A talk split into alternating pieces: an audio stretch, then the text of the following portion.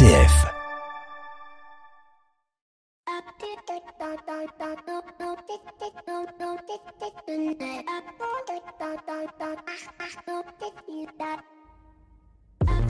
Bonjour à toutes et à tous. Plus de masques dans les rues et fin du confinement. Il y a un an aux portes de l'été, nous vivions le même événement, nous laissant entrevoir une légère espérance. Espérance vite déçue puisque au mois d'octobre, nous avons à nouveau dû contraindre nos déplacements.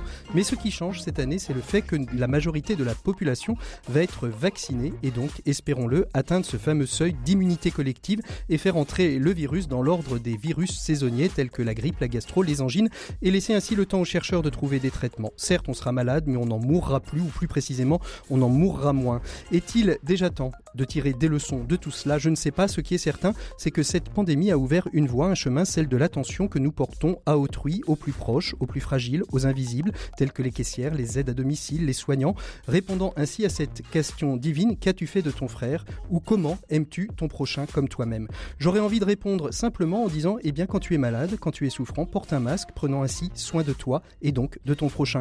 Car en effet, effet, aimer son prochain comme soi-même, ce n'est pas simplement être bon et généreux envers les plus faibles, ce serait égoïste, mais bien de considérer l'autre comme soi et donc en conséquence, à part des situations de mal-être ou de fragilité psychologique, il est très rare qu'on ait envie de se faire du mal à soi-même. Et c'est le cas aussi pour les entreprises qui depuis quelque temps se dotent d'une raison d'être, raison d'être qui ont pour vocation de mettre en lumière les valeurs de l'entreprise, la croyance de ceux pourquoi la communauté entreprise composée du dirigeant, de ses collaborateurs, de ses salariés, mais aussi de ses prestataires externes œuvre. Mais cela vaut aussi pour tout à chacun. Et peut-être est-ce que ce sera l'objet de vos devoirs de vacances à vous qui nous écoutez en vous posant cette question. Quelle est ma raison d'être? Mais en attendant, bas les masques, ouvrons portes et fenêtres. Il est temps de reprendre goût à la vie. Ils sont finis les temps de la passion, pourrait-on dire. Bienvenue dans l'écho des solutions. L'écho des solutions. Patrick Longchamp. Voilà, bonjour à toutes et à tous. Très très heureux de vous retrouver dans les codes des solutions ce samedi midi. Doublement heureux ou triplement heureux. D'abord, il n'y a plus de masque. On va pouvoir sortir un peu plus tard le soir. Et surtout, j'ai tous mes invités en plateau, ce qui ne m'était pas arrivé, je crois, depuis plus de 18 mois de les avoir tous ensemble. Et j'en suis ravi. On va parler aujourd'hui, vous l'avez compris peut-être, dans l'édito de raison d'être des entreprises au travers de l'ouvrage Co écrit avec Sylvain Raymond et Cyrielle Ariel aux éditions Anne Carrière, Nos raisons d'être, une société durable et plus humaine. On verra avec vous, euh, Sylvain, euh, cette, ce gros travail d'enquête, cette photo à un instant T euh, des entreprises et de la société. Bonjour Sylvain. Bonjour Patrick. Merci beaucoup d'être avec nous. Et puis, bien évidemment, on aura deux autres rubriques que vous connaissez bien et elles sont en plateau avec nous. Nos 7 minutes pour changer le monde qui nous emmèneront à la découverte d'une entreprise toute jeune puisqu'elle a 5 ans mais qui vient de se doter d'une mission. Elle est devenue entreprise à mission. Il s'agit de la société Il était plusieurs fois une société qui euh, permet d'acheter et de vendre des vêtements pour les enfants. Elle s'appelle Il était plusieurs fois et c'est Marie de Longvilliers qui sera notre invitée. Bonjour Marie. Bonjour Patrick. Merci beaucoup d'être avec nous. On vous retrouve à la fin de l'émission, mais vous participez bien évidemment euh, euh, quand vous voulez. Et puis on retrouvera aussi nos experts, Maxime Dupont pour sa chronique management, on parlera de confiance, et puis Pierre Collignon pour la chronique des entrepreneurs et dirigeants chrétiens. Mais on rentre tout de suite dans le vif du sujet avec notre invité écho de cette semaine où nous allons évoquer la question de ces start-up à impact social qui ont décidé de se regrouper pour lutter contre les multinationales. Il s'agit euh, de la SIC, du collectif, pardon, du collectif Les Licornes, et c'est Marion Graffelli qui est notre invité écho de cette semaine. L'invité écho, Patrick Longchamp. Voilà, on retrouve Marion Graffelli. Bonjour Marion.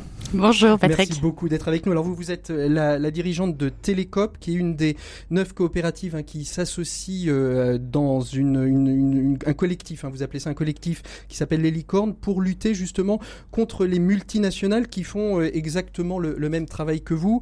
Dans ces neuf licornes, hein, on retrouve Cities, Common, Coupe Circuit, Enercop, Label Emmaüs, Mobicop, Lanef, Raicop, Télécop vous-même. Chacune a son correspondant aujourd'hui de de multinationales. Enercop, ça va être l'énergie, ça va être EDF, euh, Engie, vous, ça va être les opérateurs de télécom euh, comme Orange, SFR ou, ou Bouygues. La Belle Emmaüs, ça va être Le Bon Coin. Pourquoi pas Jean de Confiance aussi, hein, qui fait partie des acteurs euh, de, la vente en ligne et de Il était plusieurs fois aussi d'ailleurs.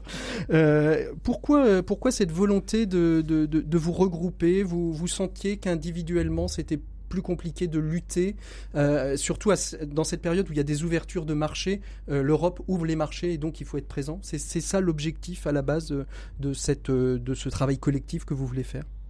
Je pense qu'on a fait un, constat, euh, c'est celui que quand on est euh, des citoyens engagés qui souhaitons faire des choix raisonnés en termes de consommation, bah, c'est pas facile en fait de trouver forcément les acteurs qui vont pouvoir euh, permettre de le faire. Et on s'est rendu compte quelque part que le fait de se regrouper, ça permettait de créer aussi une force du collectif pour montrer effectivement que notre résistance, mais aussi de démontrer que on veut chercher à construire une alternative qui soit durable, qui soit forte euh, sur chacun des secteurs euh, de l'économie sur lesquels on est présent. Et quand on montre euh, cette force-là à plusieurs, eh ben effectivement, d'autant plus, on est d'autant plus fort et on est d'autant plus capable de démontrer cette transformation. Il y a eu un déclic. Quel, a été le déclic qui a fait que vous avez commencé à parler de, de, vous, de vous retrouver dans, dans, ce collectif, Marion? Le déclic, ça a été effectivement de se rendre compte que sur l'ensemble des secteurs de l'économie, il y a une alternative coopérative qui existe. Donc nous, on est des STIC, hein, donc des sociétés coopératives d'intérêt collectif. Je fais cette différence parce que la force des STIC, hein, c'est que concrètement, c'est des entreprises qui sont euh, ouvertes à l'ensemble des sociétaires. Donc en fait, nos clients, nos abonnés, nos salariés, nos parties prenantes, euh, nos fournisseurs, etc., sont en fait parties prenantes de, la structure. Et ça fait une grande différence parce que ça fait euh, vraiment, là, ça rend possible en fait une sorte de démocratie euh, autour de ces entreprises, hein. c'est-à-dire que chacune de ces parties prenantes co-construit avec nous ces acteurs pour qu'elles soient en fait des acteurs qui soient vraiment à l'image de nos usagers, de nos parties prenantes, mais surtout qui soient au service de la transition écologique et sociale. Mmh. Parce que ça, mmh. c'est très important de le dire. On est des statuts, on a statut de lucrativité limité. Ça veut dire que euh, la majorité de nos bénéfices euh, est en fait euh, utilisée au service de la transition écologique et sociale.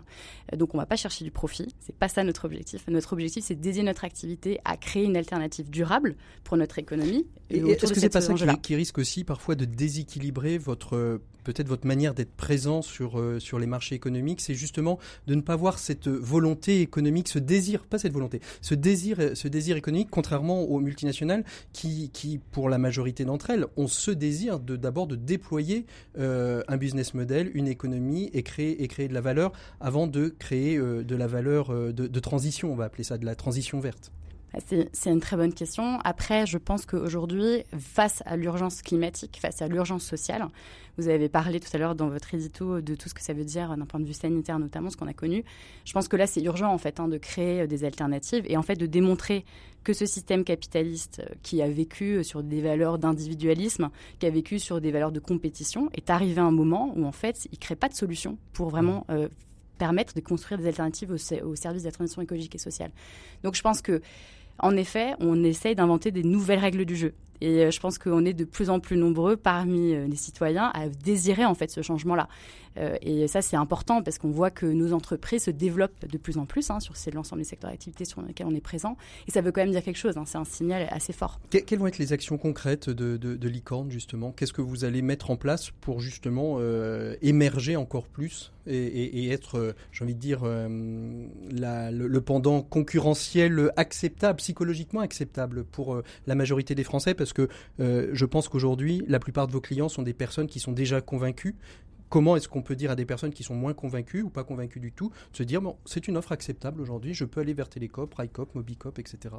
Ben, je pense que le premier enjeu, c'est la visibilité, parce que je pense que ce qu'on défend, en effet, c'est euh, des choses qui sont acceptables par tout le monde, en mmh. fait, hein, concrètement.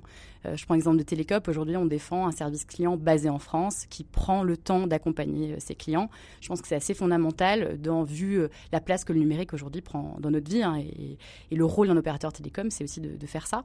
Donc, le premier enjeu, c'est la visibilité, euh, faire comprendre que ces valeurs, c'est des choses qui sont partagées et qui sont déjà partagées par un très grand nombre d'entre nous. Et au-delà de ça, bien sûr, c'est euh, de créer des offres communes. C'est-à-dire que l'enjeu, euh, comme je le disais un peu en entrée de jeu, c'est que c'est compliqué en fait aujourd'hui de, comprendre le marché tel qu'il est fait, de, trouver les bons acteurs pour répondre à ses besoins. Donc l'enjeu, c'est de créer des offres communes et c'est ce qu'on va faire. Et l'autre point aussi, c'est de créer des, espaces d'intercoopération, donc de formation aussi vers les citoyens pour qu'ils aient aussi cette possibilité-là euh, de pouvoir mieux comprendre ce que c'est que le modèle coopératif et surtout de mieux comprendre ce que c'est euh, les enjeux enjeux auxquels on répond et aussi auxquels on peut répondre ensemble. Hum, toutes les entreprises, les, neuf licornes, vous avez choisi ce, terme parce que vous êtes, vous voulez travailler sur cette connotation des licornes, des startups. Là, on est en plein milieu, en plein milieu de Vivatech hein, au moment où, on parle. C'est aussi d'ailleurs le, moment de l'onde de COP, hein, ce, festival qui se tient jusqu'à bah, jusqu'à aujourd'hui, jusqu'à demain, pardon, jusqu'au 20 juin à la Cité Fertile de Pantin. la licorne, c'était ça, c'était vouloir aussi jouer sur cette notion. On est des startups et, on a du potentiel et, et c'est du vrai potentiel, c'est pas que du potentiel valorisé. Oui, c'est ça. Je pense que euh, ce qu'on a souhaité faire, c'est euh, jouer en fait avec ce terme, hein, puisque en fait c'est licorne avec deux os, puisque mhm. nous sommes toutes des coopératives, euh, et de démontrer qu'en fait, oui, on peut grandir, oui, on peut développer, hein, on peut se développer sur dans notre monde économique hein, en étant des coopératives et en répondant justement aux enjeux de transition écologique et sociale. On n'a pas besoin de faire que du profit pour répondre à ces enjeux-là, justement, bien au contraire. Votre espérance d'ici à, à, long terme, ce serait, ce serait quoi, Marion? Notre espérance, ce serait euh, bien sûr de pouvoir rallier un grand nombre de personnes euh, à nous. Hein. Aujourd'hui, euh, on sait qu'il y a près de 7 millions de personnes en France hein, qui réfléchissent de plus en plus justement aux impacts environnementaux et sociétaux de leurs achats. et donc, c'est des personnes qu'on espère convaincre que aussi aller plus loin, c'est-à-dire aller vers, vers une alternative coopérative qui, en plus de ça, a un modèle démocratique et un modèle lucrativité limitée, ça peut vraiment pleinement répondre à leurs enjeux. Merci beaucoup Marion d'avoir été, euh, Marion Graffelli, pardon, d'avoir été notre invité euh, de, de l'invité éco de, de, cette semaine. On fait une micro-pause et on retrouve tout de suite Pierre Collignon pour la chronique des entrepreneurs et dirigeants chrétiens. RCF, l'écho des solutions. Et il est avec nous euh, par la voix du numérique Pierre Collignon. Bonjour Pierre. Bonjour Patrick. La reprise économique, Pierre, semble se préciser hein, et déjà plusieurs secteurs peinent à recruter. De nombreux secteurs d'ailleurs sont en tension, comme si le déconfinement remettait sur le devant de la scène le point de blocage d'avant le Covid. Oui, c'est juste. Partout, les entreprises cherchent de la main-d'œuvre. En France, la restauration, le bâtiment, mais aussi l'industrie où certaines qualifications sont à la peine.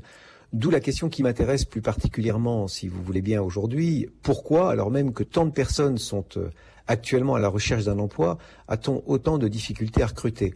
Excluons évidemment tout de suite cette idée que certains ne veulent pas travailler, comme le disait très bien Audiard en parlant des poissons volants, ça existe, mais c'est quand même pas la majorité du genre. Bref, c'est à la marge. Excluons aussi cette idée que nous sommes condamnés à financer le chômage pour la simple raison que nous aurions besoin de salariés tellement qualifiés et, qu'il faudrait accepter dans nos économies post-industrielles qu'on ne puisse pas donner du travail à tous. Alors quelle est l'explication, Pierre? Il y en a beaucoup, bien sûr, mais la, question demeure comment construire des passerelles, comment développer une économie qui emmène tout le monde et qui ne laisse pas sur le bas-côté les plus fragiles? C'est cette économie du bien commun à laquelle nous sommes très attachés aux EDC. Nous, nous entrons dans une phase où les, où les formations et les reconversions professionnelles vont être euh, déterminants et c'est donc un travail collectif qu'il faut engager entre les entreprises et les branches, les structures étatiques comme Pôle emploi et les régions, qui ont aussi un rôle majeur sur ce plan. Alors, est-ce qu'il n'y a pas un, fossé qui s'est creusé aussi entre ceux qui accèdent à des métiers très qualifiés et les autres? Incontestablement, mais ça ne date pas d'hier. Dès la seconde moitié du XXe siècle, le manuel est identifié comme celui qui ne peut pas suivre une formation générale, avec comme principe sous-jacent que l'individu doit être formé à la pensée abstraite et que tout le monde peut et doit passer par le concept pour accéder à la connaissance les métiers dits manuels auraient besoin d'être mieux considérés car chacun sait qu'un bon plombier, un bon électricien, un bon mécanicien, ça n'a pas de prix. Certains penseurs, dont le fameux sociologue Pierre Bourdieu, vont même plus loin pour eux. La formation précoce à un métier et la revalorisation de l'enseignement manuel ne sont que des justifications de la classe dominante pour maintenir son pouvoir les patrons auraient avantage, c'est ce qu'il veut dire, à cantonner une partie de la population dans l'ignorance pour obtenir une main-d'œuvre abondante, pas chère et surtout, surtout manipulable. Sans aller jusque-là, pourquoi est-il si difficile d'envisager qu'on puisse être manuel par vocation, Pierre? C'est malheureusement une conception très répandue, même si nous savons tous qu'il existe différentes formes d'intelligence. Tout le monde n'est pas fait pour suivre des études à l'université ou faire une école de commerce ou même une école d'ingénieur. Certains d'entre nous ont besoin de s'affronter au réel et c'est en se frottant à la réalité qu'ils apprennent d'une part et qu'ils expriment tout leur potentiel.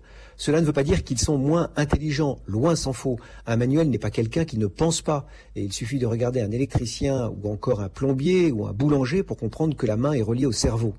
On est donc très loin de cette représentation binaire du travail qui sépare, euh, vous savez, le, col bleu, le col blanc, le manuel, l'intellectuel, etc., et qui est en quelque sorte symptomatique de la crise du travail et de l'éducation. Alors, faudrait donc euh, changer de paradigme. Oui, je, je, le crois, effectivement. Les métiers dits manuels ont vraiment besoin d'être regardés autrement. Et la période à venir est peut-être une belle opportunité pour procéder à ce changement.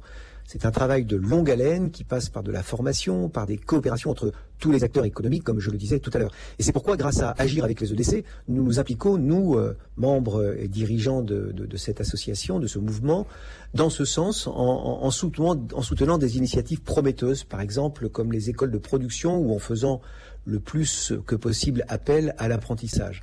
Comme le disaient les anciens, fabricado fit faber, c'est en forgeant qu'on devient forgeron. Merci beaucoup Pierre, on se retrouve la semaine prochaine et comme d'habitude on fait une petite pause musicale dans l'écho des solutions. Bella Ciao qui a été popularisée ou repopularisée par la série Casa del Papel et on écoute la version d'Yves Montand. Una mattina mi son svegliato, oh bella ciao, bella ciao, bella ciao, ciao, ciao. Una mattina mi son svegliato e ho trovato l'invasor, oh partigiano portami via. Oh bella ciao, bella ciao, bella ciao, ciao, ciao partigiano, portami via che mi sento di morire e se io muoio da partigiano. Oh bella ciao, bella ciao, bella ciao, ciao, ciao e se io muoio da partigiano tu mi devi seppellir, mi seppellirai lassù in montagna. Oh bella ciao, bella ciao, bella ciao, ciao, ciao, mi seppellirai lassù in montagna sotto l'ombra di un bel fiore e la gente che passerà. Oh bella ciao, bella ciao, bella ciao, ciao, ciao. E la gente che passerà e dirà oh che bel fiore.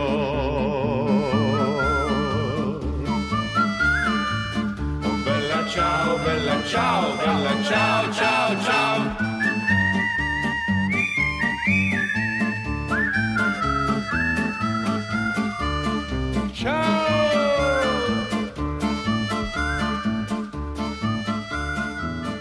C'était Bella Ciao sur RCF et on retrouve tout de suite Sylvain Raymond, notre invité de l'écho des solutions. On va parler de raison d'être cette semaine.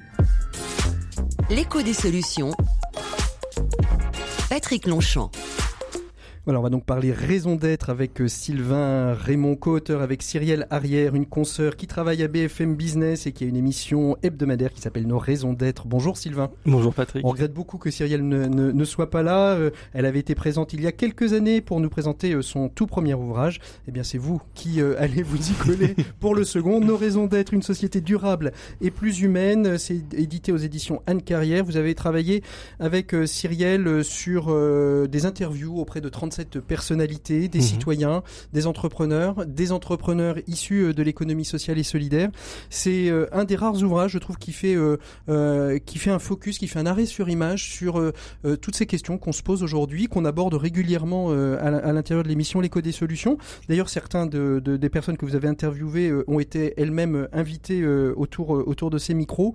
Qu'est-ce qui vous a donné l'envie avec avec Cyrielle de, de, de vous lancer dans, dans cette entreprise? Hmm. c'est le cas de le dire, euh, de cet ouvrage, Nos raisons d'être eh bien, plusieurs, plusieurs choses. D'abord, euh, vous partagez la même euh, raison d'être avec Cyrielle, celle de, de mettre en avant des personnalités qui s'engagent pour un autre monde, que ce soit des personnalités publiques, des chefs d'entreprise, parfois des, des entrepreneurs de l'économie sociale et solidaire. Moi, mon rôle, c'est de les accompagner au quotidien à travers des missions de conseil voilà. et, et d'accompagnement. Exactement. On a, on a ce, ce, ce cabinet d'advisory qui est spécialisé dans dans l'accompagnement des dirigeants et puis par ailleurs une fonction auprès du, gouvernement dans dans l'accompagnement d'un haut commissaire dont c'est la vocation d'engager nous avons reçu plusieurs fois dans cette émission d'engager les entreprises. Et en vrai avec Cyrielle on partageait à la fois cette euh, cette idée de pouvoir valoriser et accompagner ces euh, ces personnes dont on parle finalement très peu à part quelques émissions comme la mm. vôtre ou comme, euh, la sienne. Cyrielle ou en effet quelques-unes quand même. Il y avait aussi une, une volonté de donner une, une peut-être des espérances à des entreprises qui qui disent peut-être moi je suis un petit peu seul dans mon territoire et de de trouver peut-être euh, des idées ou de se dire tiens je pense exactement la même chose ou euh, de, c'était ça aussi l'idée? L'idée, c'était de, de, de, faire en sorte que cette idée de la raison d'être, elle soit pas seulement le, le, le champ du monde de l'entreprise. Mmh. Euh, avec la loi Pacte notamment, on parle beaucoup de la raison d'être de l'entreprise, de l'entreprise à, à, mission. Nous, notre enjeu, c'est de dire qu'en réalité, cette raison d'être, c'est juste les valeurs euh, fondamentales qui réunissent euh, des individus, des organisations, quel que soit le type d'organisation, euh, de l'économie classique à l'économie sociale et solidaire, que beaucoup veulent opposer en permanence. Et en mmh. réalité, il y a plein de causes d'intérêt général qu'on porte euh, en étant entreprise à mission, en étant euh, une association, en étant un individu engagé, et que en fait ce livre c'est un peu euh, le livre qui se veut comme un, un, livre de toutes les réconciliations finalement, de se dire que quand on a un idéal, quand on a une vision commune euh, partagée, en réalité on ferait bien de le faire ensemble plutôt que de chacun de son côté. Ce qui est aussi le, le cas des coalitions euh, d'acteurs qui se qui se forment. on, on l'a vu, on l'a on l'a vu il y, a, il y a quelques années, Socialter, hein, qui est une revue que j'aime vraiment énormément sur sa réflexion justement euh, sociale et sociétale, euh, disait euh, après la Silicon Valley aux US, la France va peut-être être le leader mondial de la Social Valley. Vous y croyez à cette, à cette affirmation, à, à cette assertion de Socialter C'était il y a au moins deux ou trois ans déjà. Hein. Ouais, alors nous, nous, on explique que le cadre en France de l'intérêt général, il est assez spécifique hein, et, et, que du coup, il y a une culture quand même euh, très particulière qui fait que euh, bah, les grandes entreprises classiques essaient de tendre euh, vers des missions d'intérêt général, on le voit, que les acteurs de l'économie sociale et solidaire sont en train de prendre toute leur place au moment où la crise nous rappelle qu'ils sont en première ligne et qu'en réalité le meilleur des plans de relance, ça serait de les soutenir eux directement et qu'il y a une quête de sens quasiment généralisée, notamment pour un certain nombre de collaborateurs, vous l'avez dit tout à l'heure, qui sont restés confinés chez eux pendant des mois et qui se demandent comment maintenant peut agir. Et tout ça combiné dans un pays où l'intérêt général, en effet, est euh, culturellement euh, très fort. On, on, dit dans le livre, sur toute la première partie, que la France est une est une terre extrêmement fertile d'engagement euh, en tout genre, avec 22 millions de bénévoles. Mais au-delà de ça, des mouvements citoyens qui se structurent, au-delà d'ailleurs des, des, des, des, mouvements politiques hein, qui, qui structurent et qui se déstructurent aussi. Hein. Jérôme Fourquet, dans, dans, dans son ouvrage L'archipel française ou mm. la, la, France archipel, dit, dit bien qu'aujourd'hui la, la, France elle est morcelée, que, que les gilets jaunes euh, dont vous parlez au, tout début hein, dans le manifeste euh, qui, qui, ouvre cet ouvrage euh, que, que, vous coécrivez avec avec Cyrielle, vous mettez bien en avant que les gilets jaunes ont aussi montré cette archipélisation de la France. C'est c'est on vit on vit excusez-moi Marion qui est encore là, mais on vit en, en, collectif entre coopératives, on vit entre mmh. sociétés de, de raison d'être. Il y a même des associations de sociétés à mission parce qu'il faut se parler entre elles. Et finalement, il y a peu de ponts qui, qui existent entre ça. Votre ouvrage d'ailleurs essaye de, mmh. de, de remettre des ponts là où finalement euh, des, des, gens comme Thierry Marx, euh, l'économie sociale et solidaire et euh, Brice Rocher peut-être ne se parlent rarement ou, ou, ou pas suffisamment parce qu'ils n'ont pas de lieu de, de rencontre. Parce qu'il n'y a pas de lieu, mais surtout parce qu'il n'y a pas de, il y a plus de grande vision euh, dans un pays comme le nôtre aujourd'hui. On est, on est dans un, dans, on travaille beaucoup en mode projet. On, on essaie d'avancer chacun à nos niveaux sur des, des, périmètres qui sont bien définis. La raison d'être, c'est juste le fait de réinjecter des visions dans un dans un pays qui en manque cruellement. Et, c'est vrai que ça peut paraître paradoxal d'être euh, de, de, poser euh, ce livre comme le livre de toutes les réconciliations, mais on voit qu'en effet que ce soit euh, bah, une ESS qui peine quand même à se rassembler, des mouvements politiques qui euh, qui marchent sur les plates-bandes des anciens et qui essaient de renouveler le style sans avoir véritablement les, les, projets de société qui vont avec, bah, on a tendance à se concentrer sur finalement des micro-périmètres qui fait qu'on a l'impression de s'opposer sur des bah, sur ces périmètres qui sont être extrêmement restreints. Mmh. Et nous, notre enjeu, c'est de dire, bah, justement, concentrons-nous sur des vrais projets de société.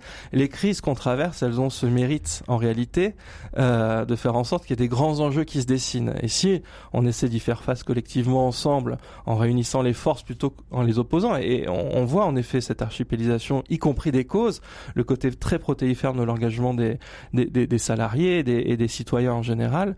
Euh, L'enjeu, c'est simplement d'essayer de comprendre comment on peut euh, en effet le faire ensemble plutôt que chacun dans son, dans son secteur. Alors, il y, y, a une question à la lecture de l'ouvrage qui m'a un peu taraudé, c'est comment, comment se fait-il aujourd'hui que les entreprises arrivent, et, et, et, elles le font très bien, à définir une raison d'être, et que tous les corps intermédiaires, toutes les associations qui, qui, ont structuré, qui structurent encore, je pense à Emmaüs, je pense au Secours, Populaire, au Reste du Cœur et, et à tant d'autres qui travaillent, n'arrivent pas aujourd'hui à, redire ou à réécrire leur raison d'être. On a vraiment cette impression que le monde de l'entreprise a pris le pas sur le, sur le, sur le why et que les associations, elles ont un peu de mal à, les redéfinir ou du moins à les redire clairement pour être euh, un peu comme, vous, euh, Marion, avec, euh, avec ce, collectif, où finalement vous voulez vous, vous réunir pour pouvoir redire quelles, quelles sont vos raisons d'être. Pourquoi est-ce que les entreprises se, se, le sont plus facilement abordées Mais parce que les entreprises, les entreprises sont, sont des pros de la communication, tout simplement. Je pense que c'est le premier argument. Et, et, et, on le dit, et c'est un point faible, je pense, pour les associations de pas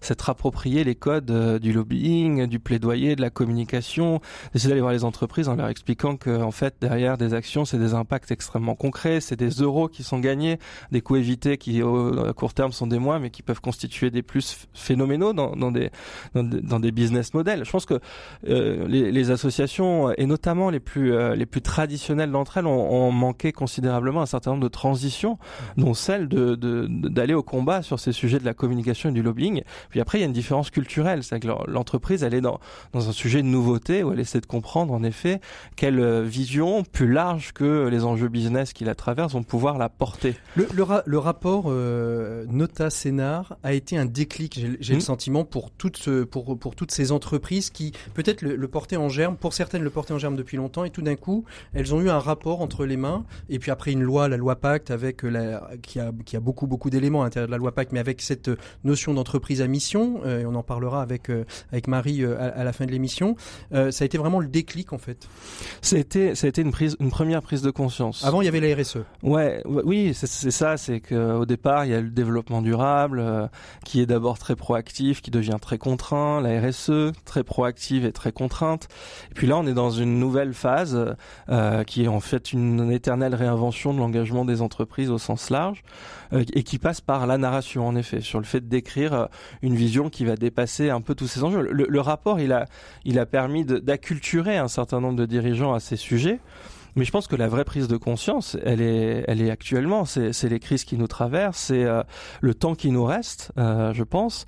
Il y a beaucoup d'entreprises qui sont simplement en train de réaliser que être pérenne et être prospère dans un monde qui ne l'est pas, euh, c'est pas possible. Mmh. Et du coup, on a en effet l'émergence d'un capitalisme plus responsable, comme certains l'appellent. On peut parfaitement aussi réinterpréter le modèle en disant que c'est une économie sociale et solidaire qui demain prendra le dessus et qui deviendra la norme.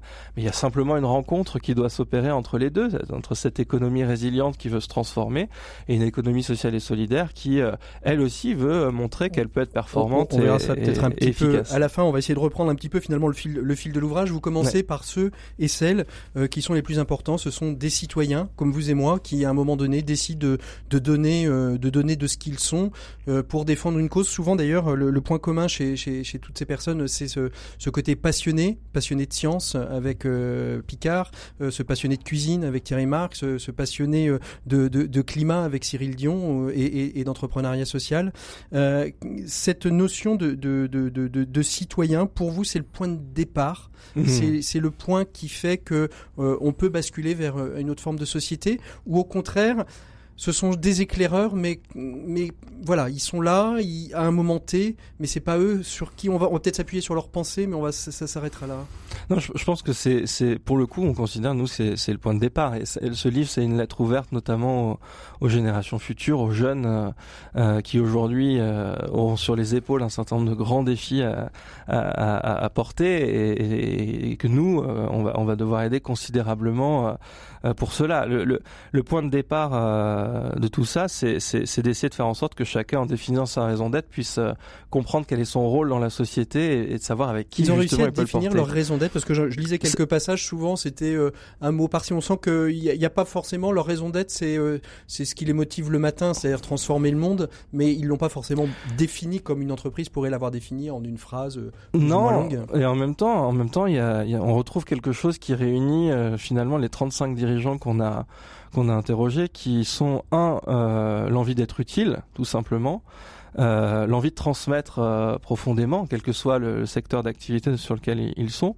Et puis il y a quand même, euh, il y a quand même un, un vrai, un vrai quelque chose qui revient systématiquement, c'est euh, c'est d'une certaine manière la réaction à une souffrance, un accident de vie, quelque chose qui a C'est ce que j'appelle chez moi souvent le déclic. Euh, le déclic. Qu'est-ce qui va faire qu'à un moment donné, on passe d'un état à un autre, d'un état, euh, euh j'ai envie de dire normal, je vais pas dire anormal, mais à un autre état où on a une prise de conscience qu'on peut avoir un impact plus grand sur la société, sur le monde. Exactement. Et je pense que l'une des, des, interviews les, les, plus frappantes sur ce point, c'est Cyril Dion qui explique qu'il a il a pas une enfance euh, très heureuse et que euh, il, aime bien aujourd'hui sa passion, c'est d'essayer de réparer les choses parce qu'en fait, il a l'impression qu'il y a tout qui était cassé euh, dans cette enfance-là. C'est c'est Brice Rocher qui lui explique que euh, dans la dans la dans la pérennité de l'œuvre euh, de sa famille, de son grand-père, qui, qui est la souffrance de de la perte d'un être cher dans ce cas-là, mais il y a toujours d'immenses souffrances dans dans, dans, dans...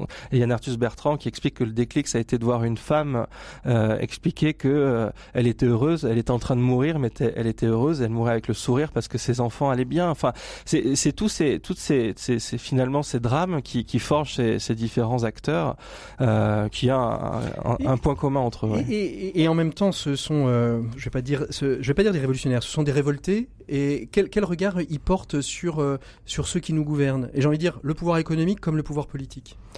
C'est c'est euh, qu'ils savent utiliser d'ailleurs hein, et les uns et les autres. Hein. Ouais, c'est là que c'est compliqué, c'est qu'en réalité euh, chacun à son niveau, l'entreprise euh, et le chef d'entreprise euh, aujourd'hui qui se définit à mission est un politique, le citoyen qui marche pour le climat est un militant sur des actions tout aussi politiques, l'entrepreneur social est lui aussi dans ce clivage politique et en réalité le rapport il est il est selon les personnes il est, il est assez différent. C'est soit c'est très marqué parce qu'on est dans une logique d'opposition par rapport mm. à ça, et puis après on a des des, des, des, des Yann Arthus Bertrand euh, notamment qui, qui, qui disent non mais il faut qu'on fasse avec. Euh, c'est pas c'est pas des vilains bougres qui nous dirigent. Euh, par contre ils ont besoin de nous pour avancer. Ça c'est ça. C'est ça. Et, et, et, et, votre, et la société, euh, vous direz qu'elle doit se transformer, qu'elle peut se transformer ou qu'elle elle est en transformation? La société dans son ensemble ou ouais. elle, elle, est en, elle est en, pleine prise de conscience, je pense, d'un certain nombre de choses. Elle est poussée dans les derniers retranchements. Euh, elle est en train de comprendre qu'on rentre un instant où dos au mur, il va falloir agir, il va mhm. falloir réagir. Mhm. on va parler un peu plus de l'entreprise. On prend un peu le schéma de, votre ouvrage, euh, les citoyens, l'entreprise. Euh, Aujourd'hui, quel, quel, est le regard qu'ont les Français sur l'entreprise? Il est plutôt euh, favorable, il est plutôt méfiant, il est en train de se transformer aussi? Oui, oui, il y, a une vraie crise de confiance dans les euh, euh, dans, les partis politiques, dans les syndicats. Euh, il y a une, aussi une crise de confiance d'ailleurs vis-à-vis d'un certain nombre de, de structures associatives. Euh, il y a une vraie défiance envers euh, les entreprises globalement et il y a un paradoxe, c'est qu'en réalité il y a 63% des Français euh, qui attendent à ce que l'entreprise s'engage davantage parce qu'ils ont conscience que justement c'est elle qui va pouvoir transformer le monde avec la puissance de frappe qui la caractérise. C'est elle qui a la puissance financière, c'est elle qui a les euh, c'est des viviers de compétences euh, à part entière. Euh, et puis voilà, une entreprise qui est qui a des mauvaises pratiques, qui transforme ses activités de 10 degrés, bah, elle a un impact social phénoménal sur la société. Mmh.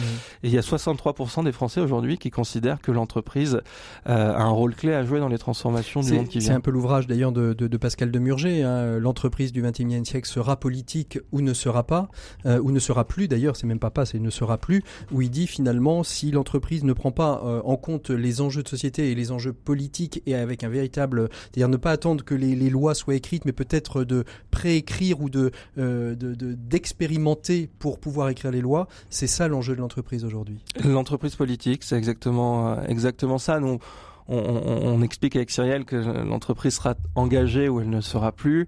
Euh, elle devra se transformer, euh, justement. On parlait tout à l'heure de, de, la pression euh, du citoyen, mais les citoyens, c'est des collaborateurs. Les collaborateurs, c'est des jeunes recrues. Les jeunes recrues, aujourd'hui, elles veulent plus forcément travailler dans des entreprises qui sont pas qui sont pas vertueuses.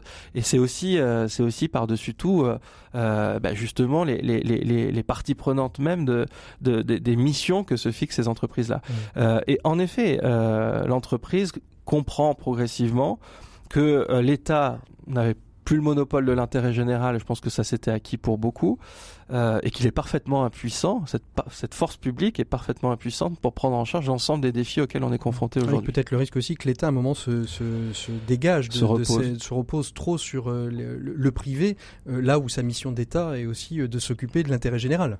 Là, là où sa mission est, est d'être le backbone, c'est-à-dire de, de, comprendre qu'à un moment, d'essayer de comprendre qu'il y a, des, il y a, il y a en effet des, des, des, des premières politiques élémentaires à mettre en place, et quand on est parfaitement limité, c'est important mm. de reconnaître aussi ses limites parfois. Euh, bah, il y a d'autres types d'acteurs qui peuvent venir euh, en aide, euh, que ce soit directement ou indirectement. Est-ce que les entrepreneurs que vous avez rencontrés savent dire à un moment donné pourquoi ils se lancent, ils se dotent d'une raison d'être, voire deviennent entreprise à mission? Bah c'est très clairement le, le fait euh, le fait de comprendre euh, justement que le monde est profondément en train de changer. Mmh. Euh, c'est des défricheurs à ce stade. Hein. On, on, a beaucoup parlé du cas. Ça défriche beaucoup. du, du, du, cas Danone. Ouais, ça, ça, au, au, niveau des petites moyennes entreprises, c'est facile. Nous, enfin, Typiquement, il y a, y, a, y a, beaucoup, on voit qu'on a passé le, quasiment, on est à 200 entreprises à mission, on passe progressivement les, des seuils intéressants, mais finalement c'est très peu depuis que le, le, la qualité euh, existe. Euh, le plus compliqué, c'est de voir euh, comment les grandes entreprises vont se réapproprier euh, ces sujets. C'est bien d'avoir posé une philosophie et je pense que le, rapport et la loi Pacte ont permis de poser la philosophie et du rôle de l'entreprise dans la société. Je crois que le grand enjeu maintenant, c'est d'essayer de faire évoluer les règles aussi.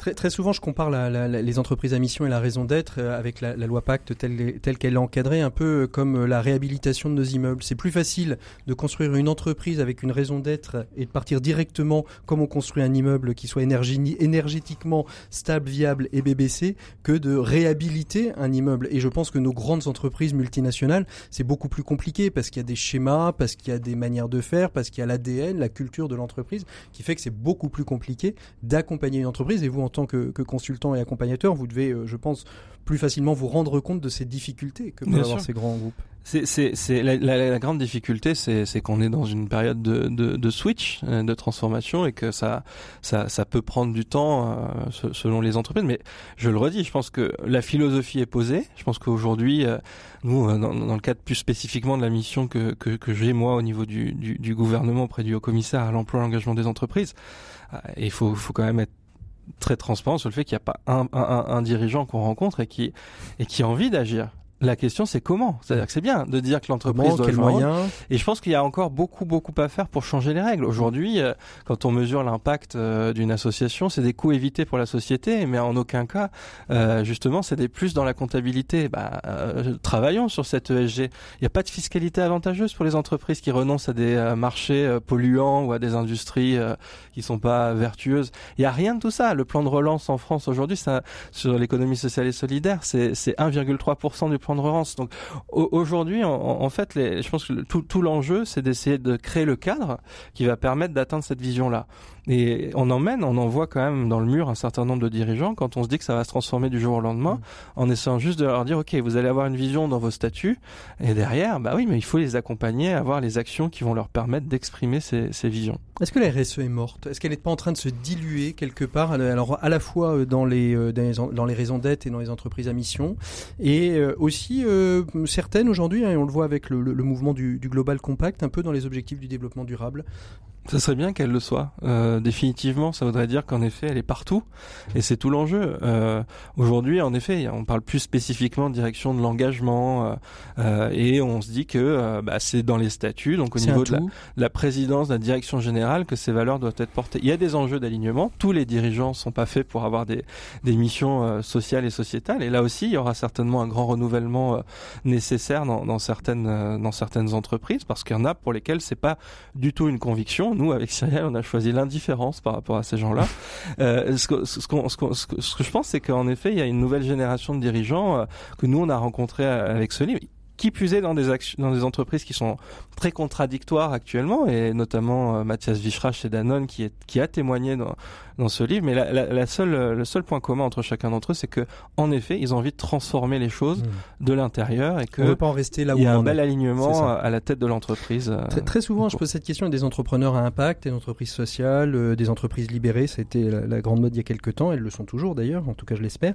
Euh, Est-ce que on, parfois c'est pas un peu le sentiment après moi le déluge On l'a un peu vu d'ailleurs dans, dans, dans j'ai appelé ça l'affaire Danone, c'est-à-dire Emmanuel Faber essaye de mettre beaucoup beaucoup de choses en place et puis bah voilà les fonds d'investissement court-termistes, enfin voilà il y a, plein de choses qui sont. Mais est-ce que et très souvent on voit c'est un peu la marotte d'un dirigeant et comment est-ce que on, on, assure la pérennité de ces changements? Parce que c'est ça qui est important, c'est pas de simplement dire on a un Pascal de Murger, mais après Pascal de Murger, comment la Maïf va-t-elle évoluer? Comment euh, Danone va-t-il évoluer après Emmanuel Faber, etc. Mais justement, c'est en faisant en sorte que euh, euh, bah, toutes ces euh, logiques vertueuses, elles puissent être mesurées, valorisées chaque année un peu plus, euh, et que demain notre économie, il y a une part de cette cette partie extra-financière qui intègre parfaitement les indicateurs existants. Et je pense que quand un, un, dirigeant pourra se dire qu'il a fait la moitié de son chiffre d'affaires en indicateurs extra-financiers, qui revient à un modèle coopératif mmh. assez classique, mmh. il aura il aura gagné, et il sera allé très très loin. Marie doit le connaître, Hubert de Boisredon, dirigeant de Armor à, à, Nantes, disait, un jour je lui posais cette même question, il me dit, moi le, plus simple pour moi ce serait d'arriver à créer au sein de l'entreprise un, un, conseil d'âme et que lorsqu'on choisit le prochain dirigeant euh, à diplôme, à compétences égales, on choisit celui qui sera le plus en phase avec l'entreprise. Ça peut être ça, euh, une solution. Il y en a qui vous ont parlé de ça Bien sûr, et même dans le renouvellement même des, de, de, de, de l'approche d'une entreprise à mission vis-à-vis de la manière qu'elle peut avoir de recruter des talents. Aujourd'hui, nous, on commence à, à, parler avec des dirigeants qui se disent, bah, nous, on est, on est tout aussi intéressés sur sur le CV par la partie qui était bien en bas à droite avant et qu'on essaie de rééquilibrer. En fait, l'entreprise à mission, elle recrute autant des professionnels que des citoyens, que des, savoir des, personnes qui sont en capacité de défendre, exactement, de défendre la mission, euh, reconnecter l'homme et la nature. Euh, ça s'apprend pas à l'école. Alors, le troisième volet de votre ouvrage, c'est l'économie sociale et solidaire. C'est celui qui est pris en étau au milieu de tout ça, entre ceux qui sont des citoyens engagés, entre ces entreprises à mission, on, a le sentiment petit à petit qu'ils savent, euh, savent plus trop où ils sont en fait dans l'économie sociale et solidaire. Ben, moi, je pense Marion, vous n'êtes pas d'accord. Allez, dites, vous n'êtes pas tout à fait d'accord avec avec mon assertion. on a l'impression que vous êtes pris en étau en fait entre cette économie classique qui se transforme et vos spécificités de l'économie sociale et solidaire qui sont euh, qui, qui sont quasiment les mêmes, c'est-à-dire transformer la société, transformer le monde avec un modèle euh, différent, plus vertueux. Mais que c'est complexe, compliqué. Oui, c'est complexe, mais je pense qu'il y a quand même une grande différence à l'origine dans les statuts même, en fait, de ces entreprises, de ces associations. En fait, c'est le statut. Parce que vous l'avez très bien dit tout à l'heure, il y a quand même une question autour de la pérennité de l'action euh, de l'entreprise, de l'association, de la coopérative. Et ce qui permet ça, au-delà des gens qui les dirigent, c'est les statuts. Mmh. Et euh, je pense qu'effectivement, quand on est dans une association à but non lucratif, ou une association ou une coopérative telle que la nôtre, une SIC, hein, une société coopérative d'intérêt collectif, la grande force qu'on a, c'est nos statuts, hmm. où euh, finalement euh, l'activité de notre entreprise est quelque part protégée en fait. Hein, Mais il y a une telle diversité dans le monde de l'ESS. On, va trouver des, coopératives comme les vôtres, on va trouver des toutes petites associations qui travaillent très très bien, puis on va trouver euh, la Caisse d'épargne qui fait partie de l'économie sociale et solidaire. Elle a un modèle où les mutuelles, comme Harmonie Mutuelle, le groupe Vive, etc. Donc il y a, y, a, y, a, y a, ce conflit en fait entre ces, ces, très gros acteurs de l'ESS, ces moyens, ces petits, et on a, on a parfois le sentiment, Sylvain, justement, mmh. que ce, ce monde de l'ESS est, est, un peu perdu. Mais quel est son rôle à jouer dans, dans, ce, dans cette articulation entre les citoyens engagés, les entreprises engagées et l'économie sociale et solidaire?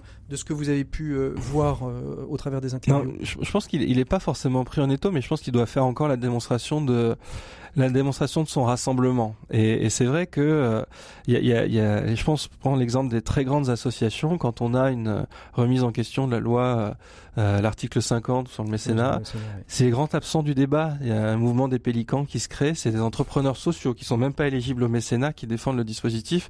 C'est et, et, je pense qu'il y a un vrai enjeu euh, que cette économie sociale et solidaire fasse véritablement la preuve de son rassemblement et autour notamment des, des valeurs fondamentales qu'on qu'on vient d'évoquer. Après, vis-à-vis de l'économie classique, euh, faut pas qu'elle fuit ses responsabilités, faut pas qu'elle se sente euh, complexée par rapport à ces, à ces personnes-là. Il y a mhm. beaucoup de dirigeants de très grandes entreprises qui rêvent de se rapprocher de cette économie-là. Donc je pense que son vrai rôle, euh, il faut l'assumer, il faut l'accepter, je le disais tout à l'heure, en termes de lobbying, en termes de plaidoyer, en termes de communication. Il faut clarifie en fait, C'est clarifier le leadership absolu et c'est se rassembler et accepter le leadership. C'est-à-dire que c'est pas parce qu'on veut justement défendre des statuts coopératifs faire en sorte qu'il y ait pas un grand chef qui parle par-dessus tout le monde, qu'on n'a pas le droit justement de défendre une autre forme de leadership. Et je pense que l'ESS ne doit pas avoir peur de son nombre là-dessus. Il faut qu'elle comprenne qu'elle est véritablement la locomotive. Elle n'est pas place dissoute dans l'économie classique. Exactement. Et que et qu'il y a une vraie une vraie frontière entre les deux, mais qu'en en même temps, on il faut peut parfaitement pour parler. S'archipéliser quand même. Exactement, tout à fait. Et qu'on qu'on doit refuser l'économie classique qui, qui, ne veut pas se, se, se, se transformer, mais mmh. qu'on doit aussi accepter la main tendue des grandes entreprises qui le souhaitent profondément. Une chose dont vous n'avez absolument pas parlé dans votre ouvrage, le, gars qui a lu et qui se dit il y a un secteur sur lequel vous êtes, vous n'avez absolument euh, pas parlé de ces nouvelles générations d'entrepreneurs, c'est-à-dire les bébés entrepreneurs, ceux qui sortent tout juste des écoles, de la formation, de l'accompagnement. Et on sait aujourd'hui qu'il y a euh, euh, des grandes écoles, et quasiment toutes les grandes écoles aujourd'hui ont des chaires d'entrepreneuriat social, parlent de RSE, ont des chaires de RSE, de, de, finances à impact, etc. C'est, fait exprès, c'est un choix que vous avez fait de ne pas aborder ces questions-là? Parce que finalement, elles structurent, vous parliez de cette structure structuration de, de l'avenir, mais mm. elle structure aussi la manière qu'un jeune va avoir d'entreprendre.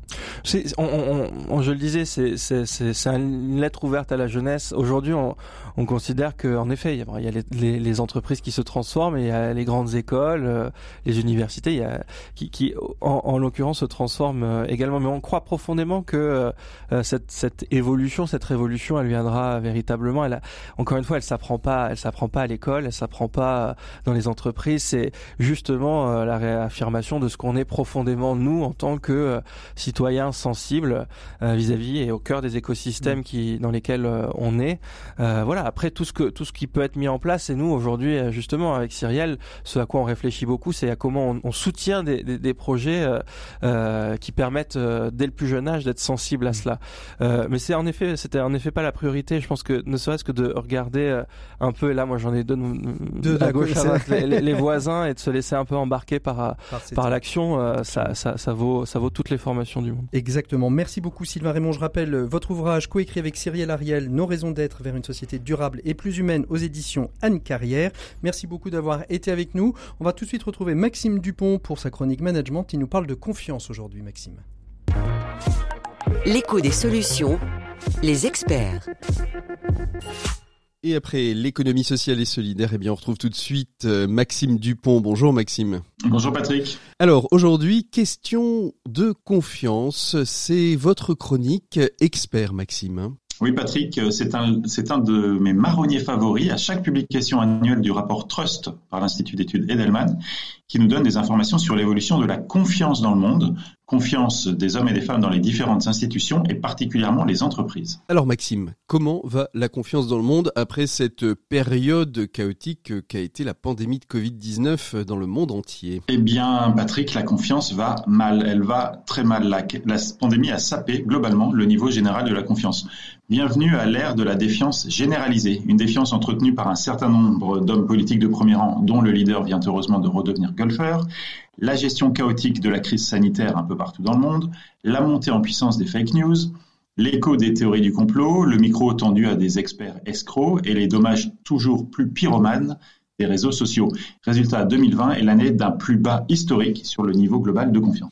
Et les entreprises dans tout, ce, dans tout ça, dans tout ce marasme, Maxime? Eh Bien, les entreprises sont la seule institution qui inspire confiance, avec un index de 61 sur une échelle de 100 devant les associations non gouvernementales, les gouvernements et les médias qui sont respectivement à niveau de 57, 53 et 51.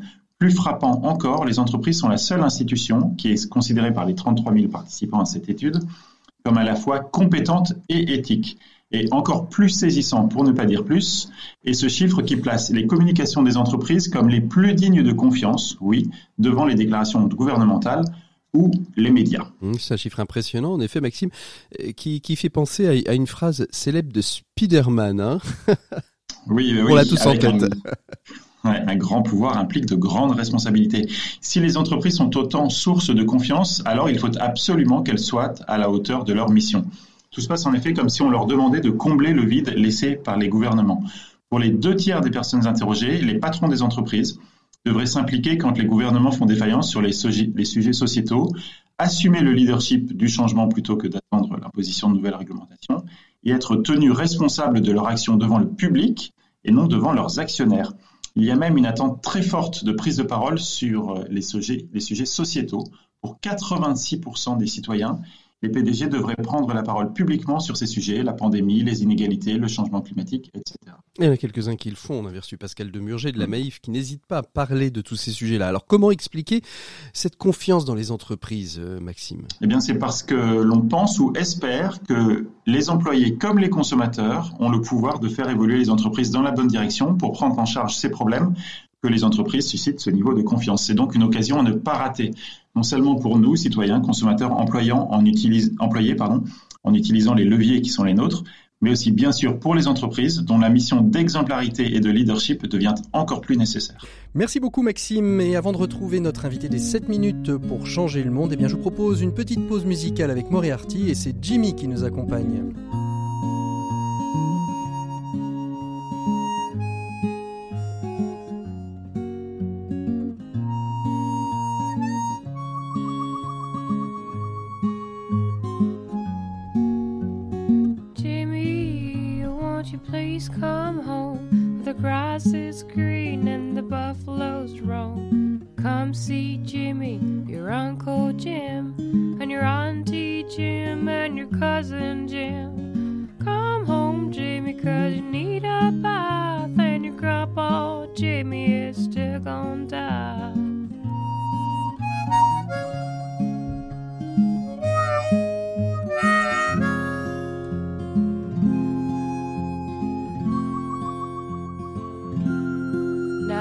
There's Buffalo Jim and Buffalo Jim.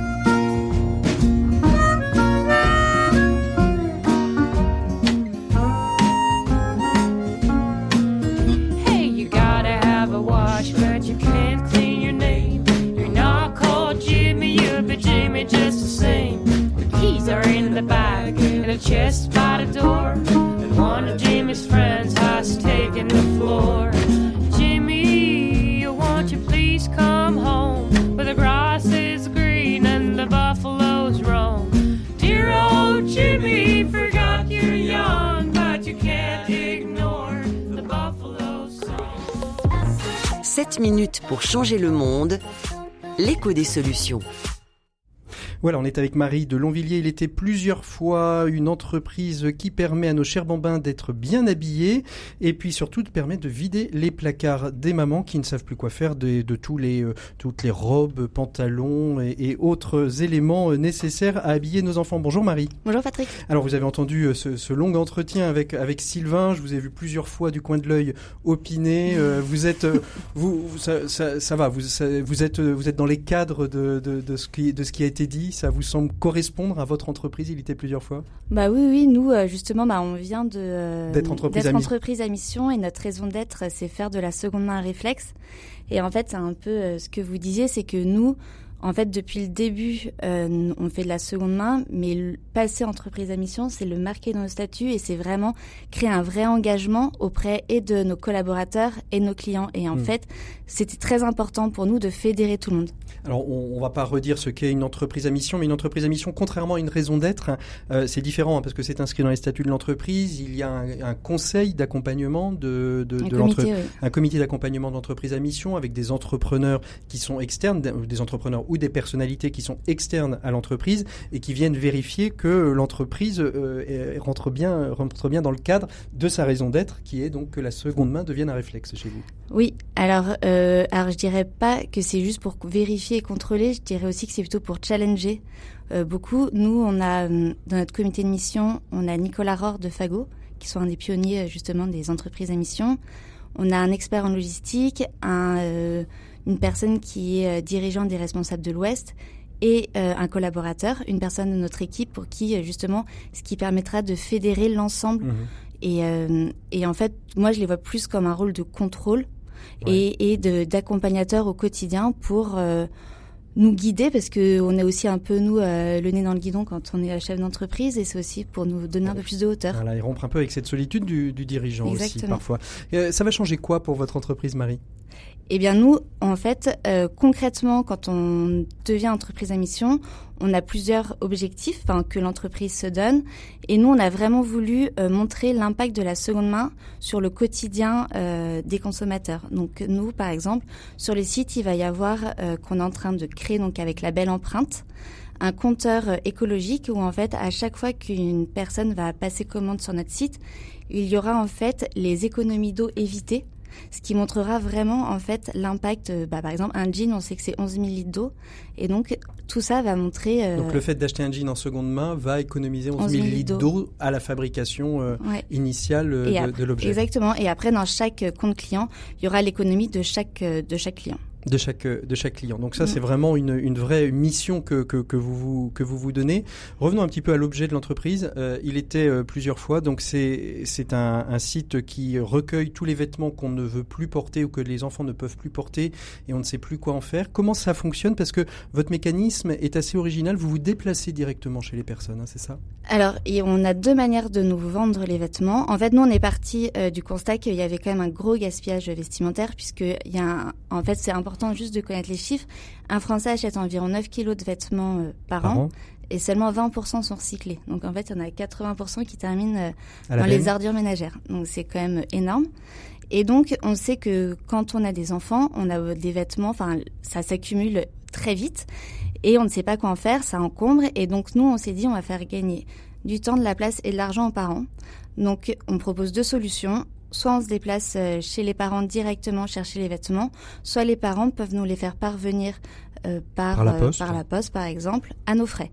Donc mmh. en fait, pour eux, c'est facile, c'est rapide, et nous, on rachète directement les vêtements que l'on peut mettre en Comment on estime un, un vêtement, un vêtement usagé? Vous avez, vous avez une grille d'estimation Oui, nous, on a créé en interne un algorithme qui mmh. permet aux clients d'aller sur notre site et il sait euh, combien le vêtement va lui être acheté. Donc, donc directement, moi j'ouvre mon placard, euh, je prends les, les, vêtements de mes enfants, je rentre euh, en gros d'où ça vient, etc. Et j'ai une, une idée approximative de, de, ce que, de ce que j'ai. Oui, pour nous, c'est très important d'être vraiment transparent sur, bah, sur nos prix de rachat, sur nos mmh. prix de vente. Et il y a des vêtements que vous refusez par, par définition? Oui, nous, on, tous les vêtements transitent par chez nous. Mhm. Et on a une équipe là de plus de vingtaine de personnes qui euh, trient au quotidien 1800 articles pour les mettre en vente. Et euh, justement, ils s'assurent de la qualité de chaque article pour que justement la seconde main ait une bonne image et qu'on arrête d'assimiler la seconde main à de la poussière avec une mauvaise odeur. Mhm. Et que non, la seconde main, c'est qualitatif. Il y a encore, il y a plein de vêtements qui dorment dans les placards et qui peuvent vraiment avoir une ou même voir plusieurs autres vies. Et donc, nous, on veut vraiment la valoriser. Et mhm. donc, on la valorise en la sélectionnant euh, méticuleusement. Et donc de, de, permettre de faire de la, seconde, main un réflexe. Exactement. Merci beaucoup Marie Longvilliers. Donc on peut aller sur votre site, hein, il était plusieurs fois. Si on veut vendre des vêtements et puis euh, découvrir un peu plus, euh, j'ai bien dit non? Il était plus. Il, était, plusieurs, fois, c'est parfait. Je fais attention, je fais attention. on arrive, on arrive au terme de cette émission. Merci à mes trois invités d'avoir été présents. C'est un vrai plaisir que de refaire une émission dans des conditions comme celle-ci. Merci à Pierre Samanos, le réalisateur de l'émission de cette semaine. On se retrouve la la semaine prochaine. D'ici là, portez-vous toutes et tous très très bien. Vous pouvez nous retrouver sur l'ensemble des plateformes de podcast pour nous réécouter, et puis bien évidemment sur rcf.fr. À très bientôt. Au revoir.